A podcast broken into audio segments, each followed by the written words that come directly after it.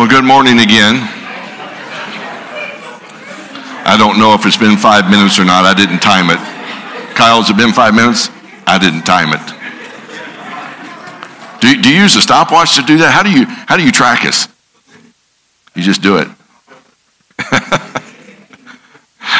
oh. So we're going to be in Ephesians 6 this morning.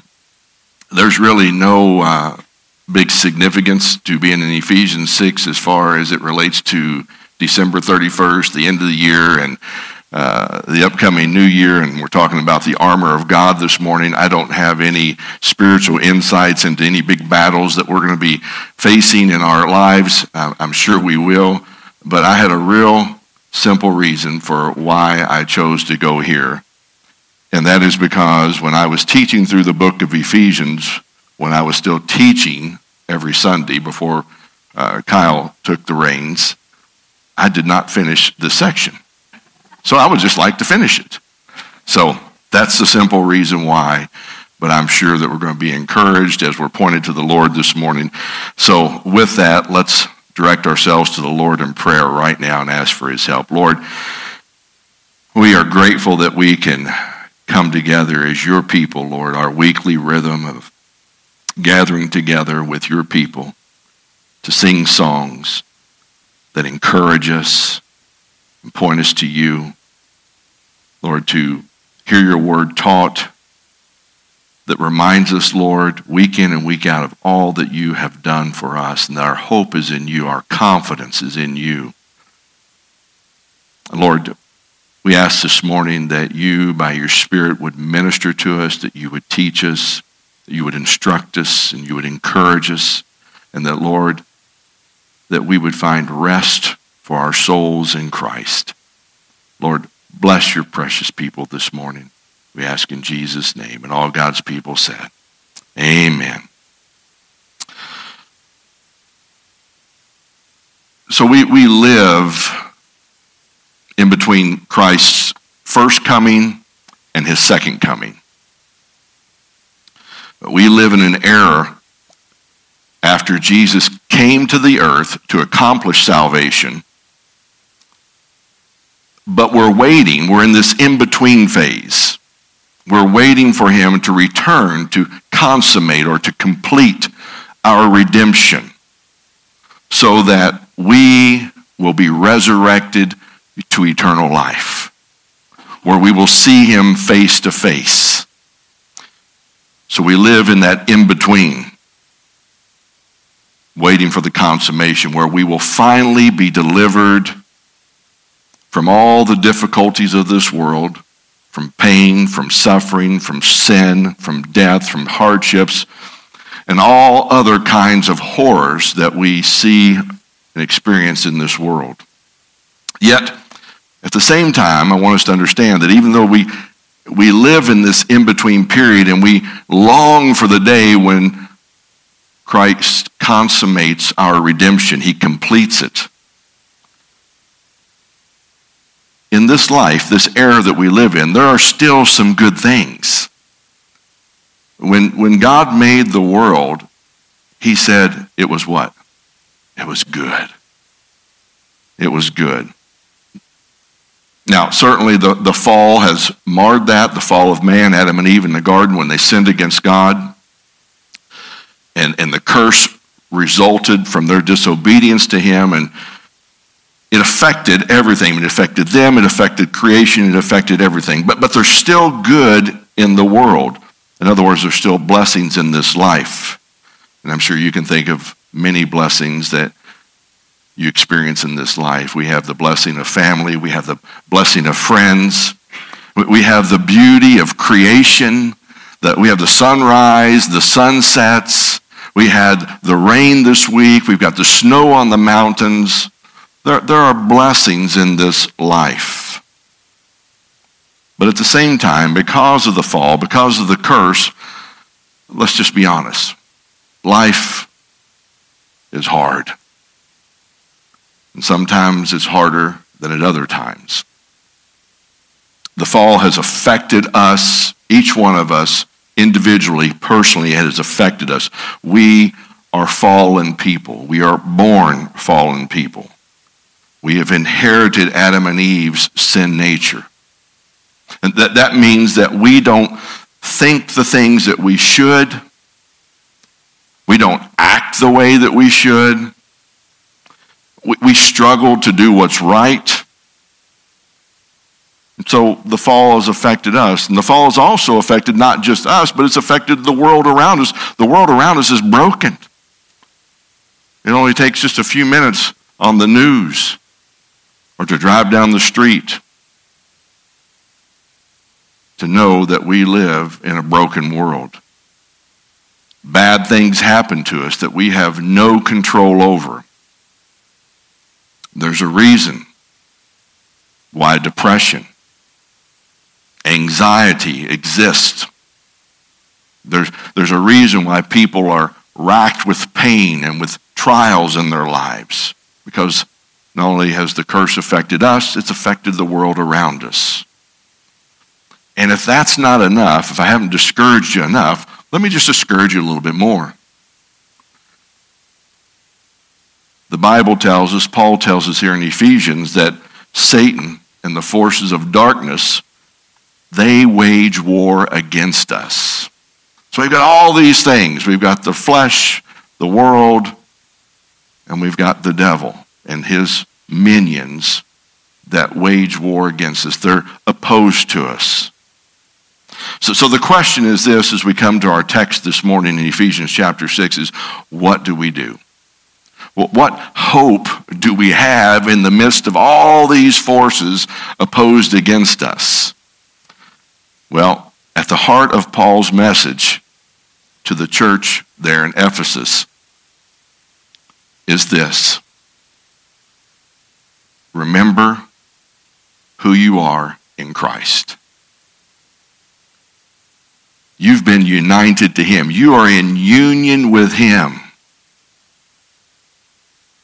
You once were separated. We were alienated from him because of our sin.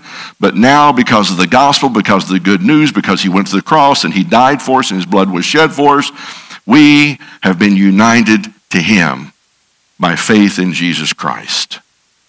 So he says, remember who you are in Christ. He says, remember what God has done for you in Christ. That, that in Christ we have redemption by his blood. In him we have an inheritance that is incorruptible, undefiled, reserved for us in heaven. We have hope. Remember what God has given you in Christ, Paul says, and put it on. So, as we talk about putting on, that brings us to the first section here verses 10 through 13. Most of, most of you, if you've been Christian for any length of time, you are probably acquainted with the armor of God. You've, you've heard sermons on the armor of God. I don't know that I've ever personally taught a sermon on the armor of God. I've heard many. I've read commentaries on it. Maybe you were exposed to the armor of God in some vacation Bible school, right? And they put up the image of a Roman soldier with all their armor on, right? Or, or maybe you grew up in the era where uh, Christian producers created a film series called Bible Man, right? And he was outfitted. I mean, he was, I mean, he had the six pack. He had the suit on. He had the helmet. He had the sword. He had a cape. He had it all. Or, or maybe, like my kids, you grew up in the era where you were introduced to the armor of God through some talking vegetables, Veggie Tales, right? And Larry Boy comes out in his suit of armor, right? He, he doesn't fare too well, by the way. But however, you might have heard about the armor of God, I would just about guarantee that most of us, if not all of us, have typically heard it taught in a way where the emphasis is on us. What we have to do. It's our battle with the enemy. And frankly, as I think back on my early exposures to teachings on the sermon of God or on the on the armor of God, it's exhausting. It's discouraging and it's overwhelming with the emphasis that is put on what I have to do, what we have to do to battle against the enemy. I don't even know where he's at. I don't know about you, but I don't have, I, have known people that have spent hours, you know, trying to learn demonology and all that so they could call out different demons by names and, and they could battle against him. And I know, that just wears me out. Not only is it unbiblical, but it's unhelpful. But I want us to take a look here at verse 10, first thing, and notice what Paul says. He says, finally, in other words, I'm wrapping up my letter to you, Ephesians. He says, finally, be strong. Be strong in who? The Lord. And in the strength of what? His might. Notice the emphasis. Be strong in the Lord, not in ourselves. Be strong not in our might, but in His might. And so, right at the beginning of this section, this closing section of Scripture, Paul points us to Christ, which he's been doing throughout the whole letter, so we shouldn't, this shouldn't surprise any of us. So, this isn't about our strength, it's about God's strength on our behalf. And Christians, we, we understand that any strength we have is completely of God, right?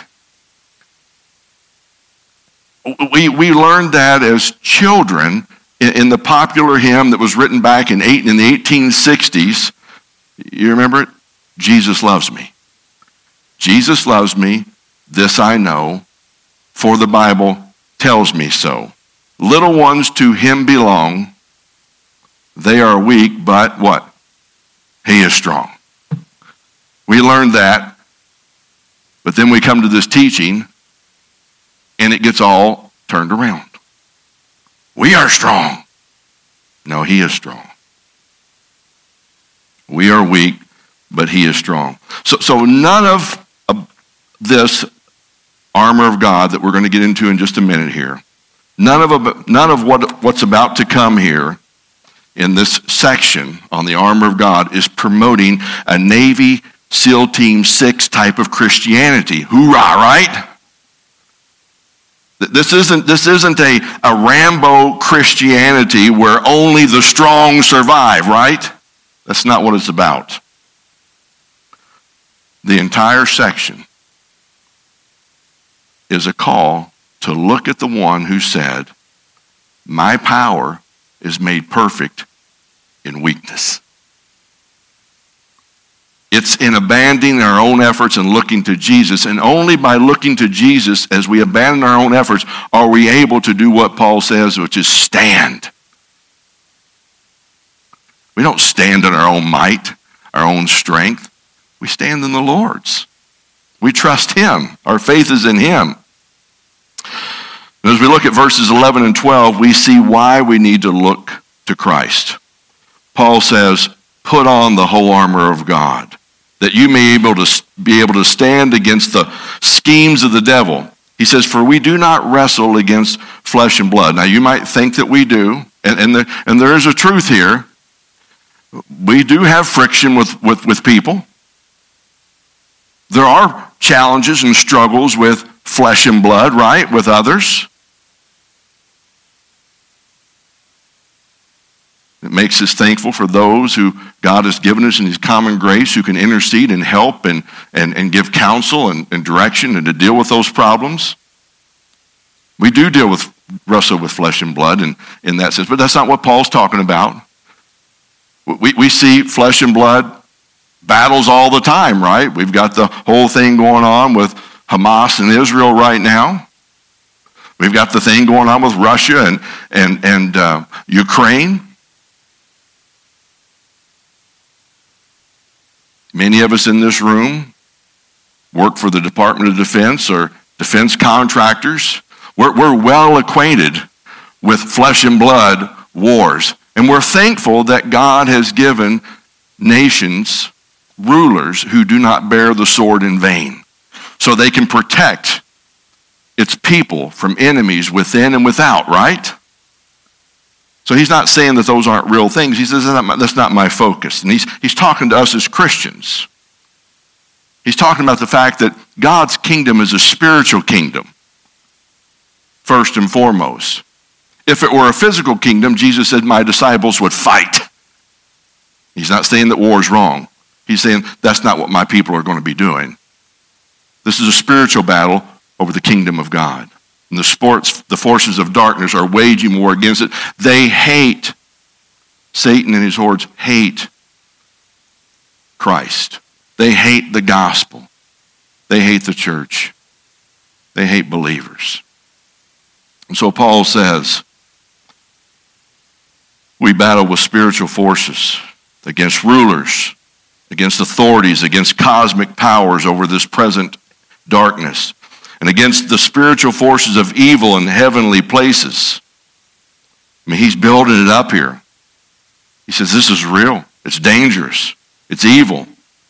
And Paul is telling us that we, we are engaged in a battle with Satan and his demonic forces. Think about the book of Job. Think about Job. Do you remember that there Job was? He was a blameless man, loved the Lord, had, he had children, he had wealth, he had servants. Then all of a sudden, it seems like within uh, a span of just a, a little bit of time, one servant after another comes to Job and says, Hey, I need to tell you. that These, these band of marauding thieves have come in and they have wiped out your livestock and they have killed your servants. And then, then fire came down from heaven and destroyed more of it. And then, while your children were sitting in the house, the storm came through and the walls fell down upon them and all of your children died. I mean, he got one thing, bad news, one after another.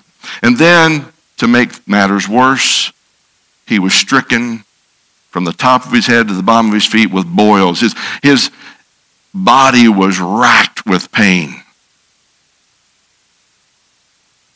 And then his friends come and they really don't know how to help him. These different friends of his, they're miserable counselors, they were called. And they give him bad theology, bad information about God. I mean, one thing after another. Job doesn't have a clue what's going on. He, knows what's going on in the physical world and the tangible, but he doesn't know that Satan's been up there talking to God in heaven about this. Just like you and I. I, I don't know when the enemy's attacking, when he's not attacking. I, I don't know what he's doing. Job didn't know. We most likely don't know nine times out of, a ten, out of ten. But God knew. But there's these demonic forces and they're waging battle against us just like they did with Job in real life, in real time, in our lives. And I'm not saying that so we can contemplate that and try to figure out is every little thing going on in my life, is that the enemy? Because I don't think it is. You remember that uh, Flip Wilson show years and years ago, and he had that character on there, you know, it was it Geraldine? You know, the devil made me do it. The devil was responsible for everything. I don't think that's true. But certainly he is behind a lot, him and his forces. And they are certainly opposed to the church. So Paul says, therefore, because of these forces that are opposed against God's people, take up the whole armor of God that you may be able to withstand in the evil day and having done all to stand firm. And so the question is this. What is this armor of God and what are we supposed to take up and put on? Well, that leads us to the next section in verses 14 through 17. But before we look at the specific pieces of armor, I want to make a few helpful points that, that we should take note of as we look at the armor. First, and most of these things should be in your notes, these four points I'm going to give you. First is we shouldn't get mired in the weeds of each individual piece of armor. In other words, we shouldn't sit there and say, well, okay, now which pieces are, are offensive uh, armor? Uh, you know, which ones am I supposed to use? Which one are defensive pieces of armor? It's just unhelpful. And that's not Paul's point so that we can figure out what's, you know, how we're supposed to use these things. nor do I think it's helpful to try to visualize. Early on, and Shannon and I were talking about this last night in our in our Christian walk. You know, we heard sermons on the armor of God, and we were taught that every morning you're supposed to visualize yourself putting on each piece of armor. You know, helmet of salvation, the belt of truth, right? The breastplate of righteousness. You shod your feet with the preparation of the gospel of peace. And so you would go through this ritual, if you will, of visualizing all these pieces of armor that you were putting on. And so that was before you started your day because you couldn't start your day unless you had the armor of God on because you weren't ready for the battle. But let me tell you what, that lasted about 30 seconds. Then you walk out of your bedroom or wherever you had your private devotional time and you go into the real world of family life a kid crying, another one throwing something at the wall or throwing something at you, and then some unhelpful, foolish thing comes out of your mouth. And before you know it, you're sitting over in the corner in a heap and your armor is just all laying out there, right? So it's unhelpful to get mired in the weeds of which piece is what, what it does. Just not helpful and it confuses the point. Secondly, None of the armor of God is about us. Whose armor is it? The armor of who? God. The armor of God. It's about Christ. Why would Paul all of a sudden switch modes in the book of Ephesians or any book that he writes in and start talking about us? That's not to say that he doesn't give us instruction and things like that. He does. It's about what God has done for us in and through Christ Jesus. Thirdly, Paul is telling us that we don't battle against flesh and blood. We battle against spiritual forces of evil in the heavenly places, meaning what? That we're in way over our heads. The moment that you think that you can go toe to toe with the enemy, you're in trouble because you can't. We can't. So we better put on Christ. He is the armor of God.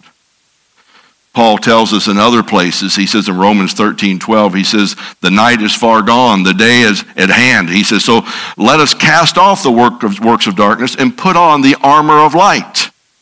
And then he explains in verse 14 of that chapter what that armor of God is. He says, put on the Lord Jesus Christ. So when Paul tells us to put on the armor of God or the armor of light, it's another way of telling us to put on Christ. And we'll talk about what put on means as we get toward the end of the armor. Fourthly, it's doubtful that Paul, when he is talking about the armor of God, as he's in chains in a Roman, you know, house prison or wherever he's at, we know he's in Rome it's doubtful that Paul is envisioning a Roman soldier suiting up for battle. That's just not Paul. Paul always reaches back to the Old Testament, just like Kyle is doing in our Hebrews. Hebrews is always reaching back to the Old Testament. There are echoes in the Old Testament that point us to Christ. That's what Paul's doing here. It's no different. Because this whole thing is about redemption in Christ. So when we make the assumption that Paul is envisioning a Roman soldier suiting up for battle, we, we miss the fact that this armor has a rich background in the Old Testament. It's the armor that God Himself dons on behalf of His people to rescue us from sin and slavery to the enemy. So, and if we miss that point, we will likely misinterpret and misapply the armor of God and make it all about us. So, let's take a look now at how the armor of God is about Christ. The first thing that First piece of armor that Paul mentions is the belt of truth. He says in verse 14, Stand therefore, having fastened on the belt of truth. In Isaiah chapter 11, we're going to see Isaiah mention the belt of truth. But the context of Isaiah 11 is that God's people had turned their back on him. Specifically, Isaiah prophesies to the southern kingdom of Judah. The northern kingdom, remember at this point, it's, it's the, the kingdom is divided. You have the northern kingdom of Israel and the southern kingdom of Judah. And the northern kingdom is already being taken captive by the Assyrians. And they're being carted off as captives, and they're being assimilated amongst the Assyrian people because of their rebellion against God. And Judah is not far, far, from behind them. And so God sends Isaiah to prophesy to the southern kingdom and calling them to repentance, to remember what he's done for them, and to return to him. And he tells them if they don't, there's going to be devastation that's going to come upon your land. And you're going to be deported, specifically by the Babylonians. So he prophesies over 100 years in advance of a, a foreboding future for the southern kingdom. But in the midst of that foreboding future, he doesn't leave them hopeless. He also prophesies and promises to them that he is going to send a Savior. And this is what he says in Isaiah 11 5. He says, Righteousness shall be the belt of his waist. And faithfulness, or truth is another good translation. Truth, the belt of, that's on his loins. And so he says, You're headed for disaster. You're about ready to be taken over by a physical enemy. But I'm going to send a Savior. I'm going to send a deliverer. I'm going to send you a king who will be faithful to me. And he is a better, he's a better deliverer than Gideon ever was. He's a better deliverer than Samson ever was. He's a better king than David. He's better than a Joshua who gave all the land of Israel and conquered.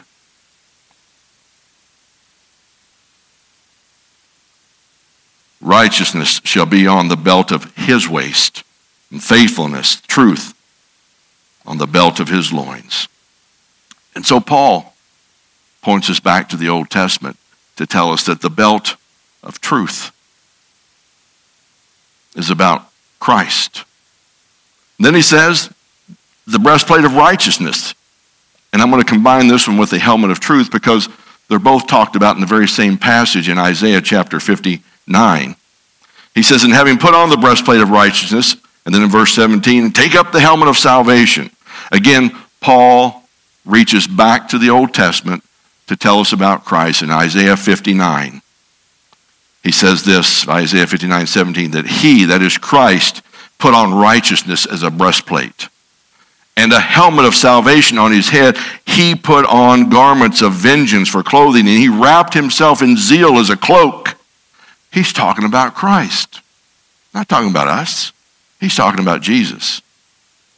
In the, in the preceding chapters in Isaiah, Isaiah describes God's promise to deal with the physical enemies of his people, specifically Babylon. He said, I'm going to deal with them. Oh, they're going to come in, they're going to cart you off, they're going to conquer you because you did not remember what I've done for you. You didn't return to me. And so I'm going to discipline you. You're going to get 70 years in exile. But I'm going to deal with Babylon. And I'm going to set you free. And I'm going to return you to your land. I'm going to do that for you. So he's talking about, Isaiah's talking about these physical enemies that God's going to deal with. But here, Isaiah describes this divine warrior coming to deal with a far greater enemy and a more dangerous enemy of our souls.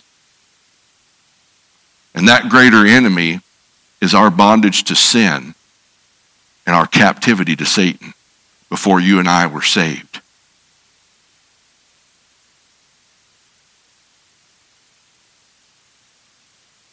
Then he's going to come with a breastplate of righteousness and a helmet of salvation, and he is going to deliver his people.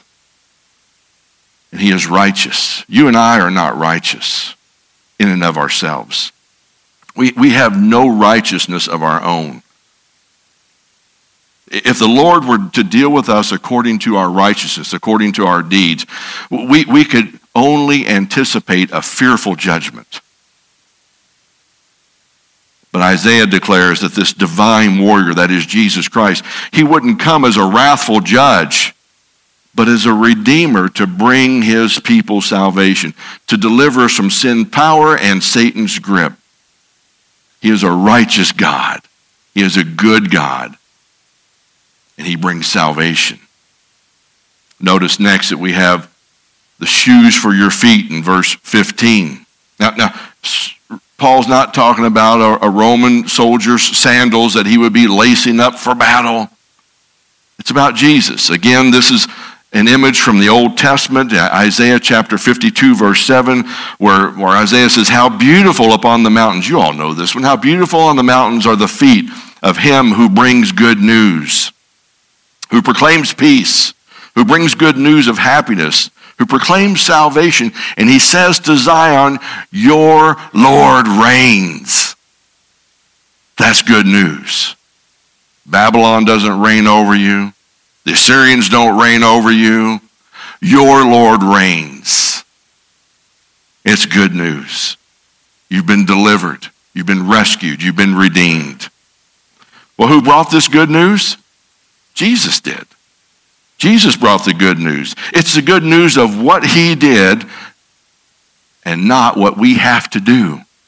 If there's anything in the gospel about what you and I have to do, it is not the gospel. It is not good news. The gospel is all about what he did for you and I because we were unable to do anything. We were blinded in our sin. We were powerless. We were helpless. We, we were captives. We, we couldn't set ourselves free. He came and did that for us.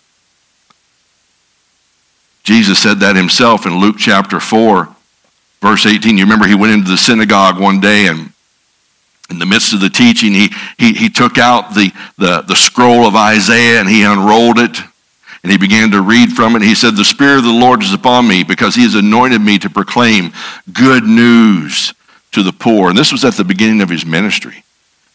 He said, The Lord has called me to deliver good news to the poor. He has sent me, he said, to proclaim liberty to the captives and recovering of sight to the blind, and to set at liberty those who are oppressed, to proclaim the year of the Lord's favor. In other words, Jesus said, I am the good news. Without me, there is no good news. He is the shoes of the gospel of peace. He's the one who delivered it to us and proclaimed it. He said, In me there is life. Next, we come to the shield of faith. He says in verse 16, in all circumstances, take up the shield of faith with which you can extinguish all the flaming darts of the evil one. The shield of faith. He doesn't say the shield of our faithfulness. Our faithfulness, it ebbs and it flows. It doesn't take a lot to derail our faithfulness. Again, Paul is not pointing to us, but to Christ. And he reaches back again to the Old Testament. And there are several allusions to this in the Old Testament. One that you probably remember is in Genesis chapter 15, 1 with Abraham. Abraham is fresh off of a battle with five against five kings. Him and I think it was 300 and some odd people of his, of his allies. And they took on five kings because they had taken Sodom and Gomorrah and they had captured Lot and his family and they had taken and they had looted the towns and they had killed people. So Abraham is fast on the hunt to track them down. He tracks them down. He battles against them. He wins the battle. He takes back the spoils. He takes back and frees Lot and his family. And at the end of that, in chapter 15, verse 1, It says, After these things that we just talked about, the word of the Lord came to Abraham in a vision. He says, Fear not, Abraham. Why would he be fearful after he just defeated five kings? Because he's fearful they're going to come back and get him. He says, Fear not, Abraham. I am your shield. Your reward shall be very great. Proverbs 30 Verse 5 says, God is a shield to those who take refuge in him. And so Paul is pointing back to the shield of faith that Christ is our shield, God is our shield. He's not telling us to figure out where our shield is and take it up, envision it, put it on, put it out there against those flaming darts. I don't even know where the flaming darts are firing from. I don't have a clue. God is our shield and our refuge. He is our hiding place, the Psalms tell us, in the day of difficulty. His faithfulness will keep us safe when flaming darts come raining down upon us. You say, What are the flaming darts? I'm, I'm not confident in this, but I, I would say that the, the flaming darts that you and I are familiar with on a day to day basis are uh, when we're thinking about these spiritual forces that are attacking God's people, those attacks typically come in, in, in, accusations from the evil one. He is the accuser of the brethren, Scripture tells us. He is always condemning us. You're not good enough to merit salvation. You got to be better. Look what you did, how you failed, how you messed up, how you talked to this person how you looked at this, how you did that. You are not worthy. And your answer is, You are right, I am not. He's always condemned. And, and I think here's the big thing that he tries to do. He tries, it's the same tactic he used in the Garden of Eden with Adam and Eve. You know, if you eat of this fruit, you won't die. And the point he was trying to make is that God is withholding stuff from you good stuff. If he were really a good God, he would let you have this fruit too. And he deceives them. And he tempts them. And they take of the fruit. And they find out God really was good in withholding this from me because he was right. In the day that I eat of it, I, will die. The curse, the fall happens. And so the, the enemy is always telling you and I, by the circumstances going on in our lives, struggles we have with friends, with family, relationships, hardships with work, with finances, whatever it is, God is not good. If He was good, He wouldn't let you go. And I get that. I get that struggle. It's a real struggle. It happens to you, it happens to me, where we are tempted to believe that God is not good, that God doesn't care about it. If God cared about us, why would he let you go through this? God cared about Job, and he still experienced suffering. And the outcome of that suffering, I don't think God gets a jolly out of seeing us suffer, because one day the suffering is going to end. But the end result of that suffering in Job's life was Job said at the end of it all, he said, Man, I had heard about you. He was face to face. I had heard about you with the, I had this, you know, this theoretical knowledge of you, God. Oh, but now, now, now I see your face. I know things about you now through my suffering that I didn't know about you before. I have a much more intimate knowledge. And I think every one of us can say that as we've gone through suffering. We have learned deep, wonderful, intimate truths about God and our relationship with Him that we would have never had if life had always been on the mountaintop. And those fiery arrows that Paul talks about, they're extinguished. Not by you and I mustering up sufficient faith. Bible man. But rather by us fleeing to God for refuge. As the psalmist says, that he is an ever present help in times of trouble. The God of Jacob, he's our refuge. And even when we've been attacked on all fronts, we've been beaten down, And, and you and I don't even know how to even look to the Lord because we're just crumpled in a heap of mess, beaten up by the enemy. Jesus is for us. Paul tells us in Romans chapter 8, he says in verse 34, he says, Christ Jesus is the one who died. More than that, he was raised from the dead. And more than that, he is at the right hand of God. And he does what? He intercedes for you and I.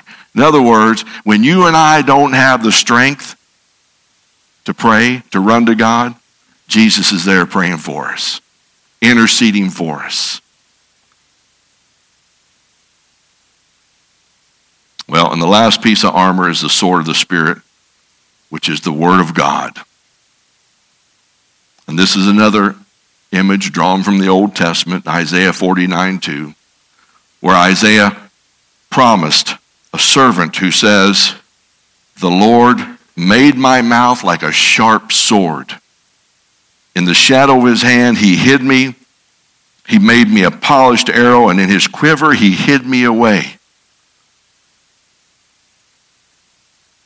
That's why it was so hard for the people to realize when Jesus came on the scene that he was the one because he was hidden away like an arrow in a quiver, waiting to be revealed by God. And in the New Testament, he is revealed. Jesus is that servant that Isaiah prophesied about who wielded the sword of the Spirit, which is the Word of God. The promised servant Jesus. He could have entered this world with a sharp sword of judgment, couldn't he? Taking that sword of judgment and just condemning all who fall short of his perfect righteousness. And who all would have been condemned? Everyone. Because we all fall short of his perfect righteousness. Yet in his first coming, Jesus came with words of good news the good news that he said, I have come to seek and to save that which is lost. But make no mistake about it, in his second coming, Jesus will return as a warrior. Riding out, Revelation chapter 19 tells us, he returns as a warrior riding out on a white horse with a sharp sword coming from his mouth, where he will judge all nations, and every knee will bow and every tongue will confess that he is Lord. And that's why it's important that in this life that you believe in Christ as your Savior. You believe the good news, the sword, which is the Word of God, the good news that He has brought, good news of peace to sinners. Now let's look at the last section as we wrap up, where Paul says basically this is a summation of his last few verses. Pray for each, pray for one another, and pray for me. He says in verse 18, praying at all times in the Spirit with all prayer and supplication, to that end, that praying with all supplication, to that end, keep alert with all perseverance, making supplication for all the saints. And so Paul says that we're to take our pleas to God, asking God to do for us what we can't do for ourselves. That's really, we, we, make, we make prayer so mystical, so complicated. Prayer is simply this it's an acknowledgement of our dependence upon God, our need for God. That's what prayer is. And then the last two verses, Paul reminds us that he's no different than you and I. I think we have this tendency to kind of uh, put the apostles on a pedestal, to make them like the A team, and we're the B team, or more likely the D or E, C, D, or somewhere down the road there. We're way down there. But Paul reminds us that they're human just like us. He says, Make supplication for all the saints. And in verse 19, and also for me. Pray for me. Pray for each other. Pray for me that words may be given to me in opening my mouth boldly proclaim the mystery of the gospel for which I'm ambassador in chains, and I may declare boldly, may declare it boldly as I ought to speak. Now, now we, we might think of Paul as this apostle who walked from city to city with this inexhaustible well of, of bravery and courage. But here Paul reminds us that he is a weak and fallen man just like you and I are, who understands his need for courage and for boldness. He says, he says, listen, church. He says, I'm no different than you. I've been beaten. I've been battered. I've been opposed. I'm in chains now. I'm weary and I'm worn down. As you pray for one another, would you, would you pray for me too, he says? Because I'm just like you. I've got the same struggles, the same battles as you do. And so, Paul, in verses 10 through 20, in this whole section on the armor of God, just like everything else that he's written to the Ephesians, he points us outside of ourselves and to Christ. He doesn't have this inward focus on what we have to do about us pulling ourselves up by our bootstraps. He continually points us to Christ. The, the letter to the Ephesians is a call to remember. Remember who you are in Christ.